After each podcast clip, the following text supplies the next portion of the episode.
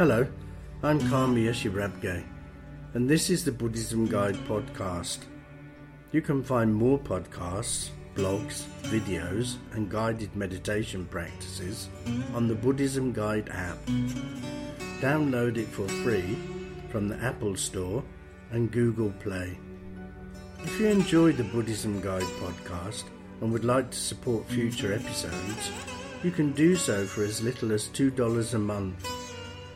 Visit patreon.com forward slash Buddhism Guide for more information.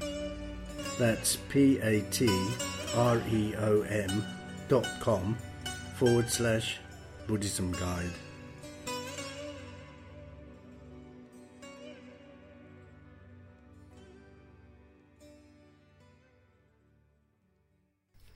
This episode is called The Five Virtuous Strengths. To enhance and accelerate your progress on your spiritual path, you should train and develop these five strengths and implement them into your daily life. The strengths are taken from the seven point mind training practice, Lojong, and they will help build true and lasting compassion within you. The five strengths are strong determination, familiarization, seed of virtue, taming the ego, and aspiration.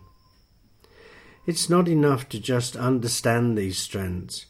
We must also make a concerted effort to implement them into our daily lives. Strong determination. Instead of sleepwalking through life, we should set our direction and then stick to it. Decide in this moment, this hour, this day, I will practice meditation and mindfulness. The more determined you are, over time, you will see your practice becomes longer and requires less effort. If we put in the effort, we will gain the desired result. If we are lazy, we will never get any benefit from the practice. We must do practice every day if we want to make progress. If you sharpen a knife a bit one day and a bit in a few days, the knife will never get sharp, and the same goes for our practice. Familiarization. By regularly practicing compassion and mindfulness on and off the meditation cushion, it becomes familiar territory so it's not such a big deal anymore.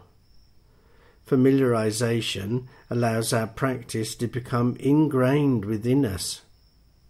It stops being a project and starts being a way of life. The more we do our practice, the more familiar it becomes and the easier it feels. So make your practice a habit. Seed of Virtue Generosity is a virtuous seed. When we help others, protect them, teach them Dharma, we are planting a white seed of virtue. The more white seeds we plant, the more they will overpower the black unvirtuous seeds we may have previously planted.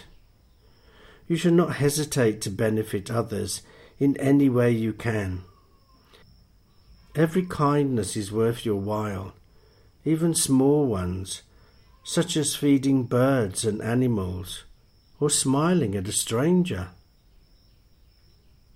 Taming the ego. We must try and let go of our unskillful, ego driven acts, such as greed, anger, pride, jealousy, and so on. We need to understand that ego is the source of all of our selfish actions and thoughts. The best way to do this is with a reflection practice at the end of each day. Sit somewhere quiet and reflect back over the day. You'll be able to spot those unskillful, ego driven acts as they come back to you. You can then rehearse a better way to act so that next time you're in the same position, you will not be driven by your ego. Compassion will naturally arise once we have tamed our ego. Aspiration. Aspire to cultivate compassion for all, no matter what obstacles you come up against. Aspiration is said to have three parts that are, in a way, reminders of the first four strengths. 1. The aspiration to serve all beings, however we encounter their need in our life. 2. The aspiration to remember to keep our mind open and our hearts warm. 3. The aspiration to apply warm heartedness despite the chaos and obstacles that are all around us. Every time you practice meditation or mindfulness, you should end by recommitting yourself to the service of others. You'll not only be helping others, you'll also be helping yourself. If you pay attention to how you spend your life, you'll be able to implement these five strengths into your daily routine. This means you'll be determined to do your spiritual practice and become familiar with it. You will be planting virtuous seeds and taming your ego. Finally, you will have the aspiration to help all beings, no matter how small they are. This means your actions will no longer be ego driven, but intentional and compassionate.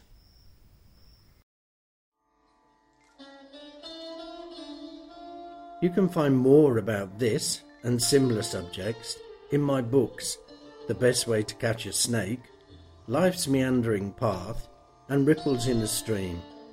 They're all available now on Amazon and Kindle.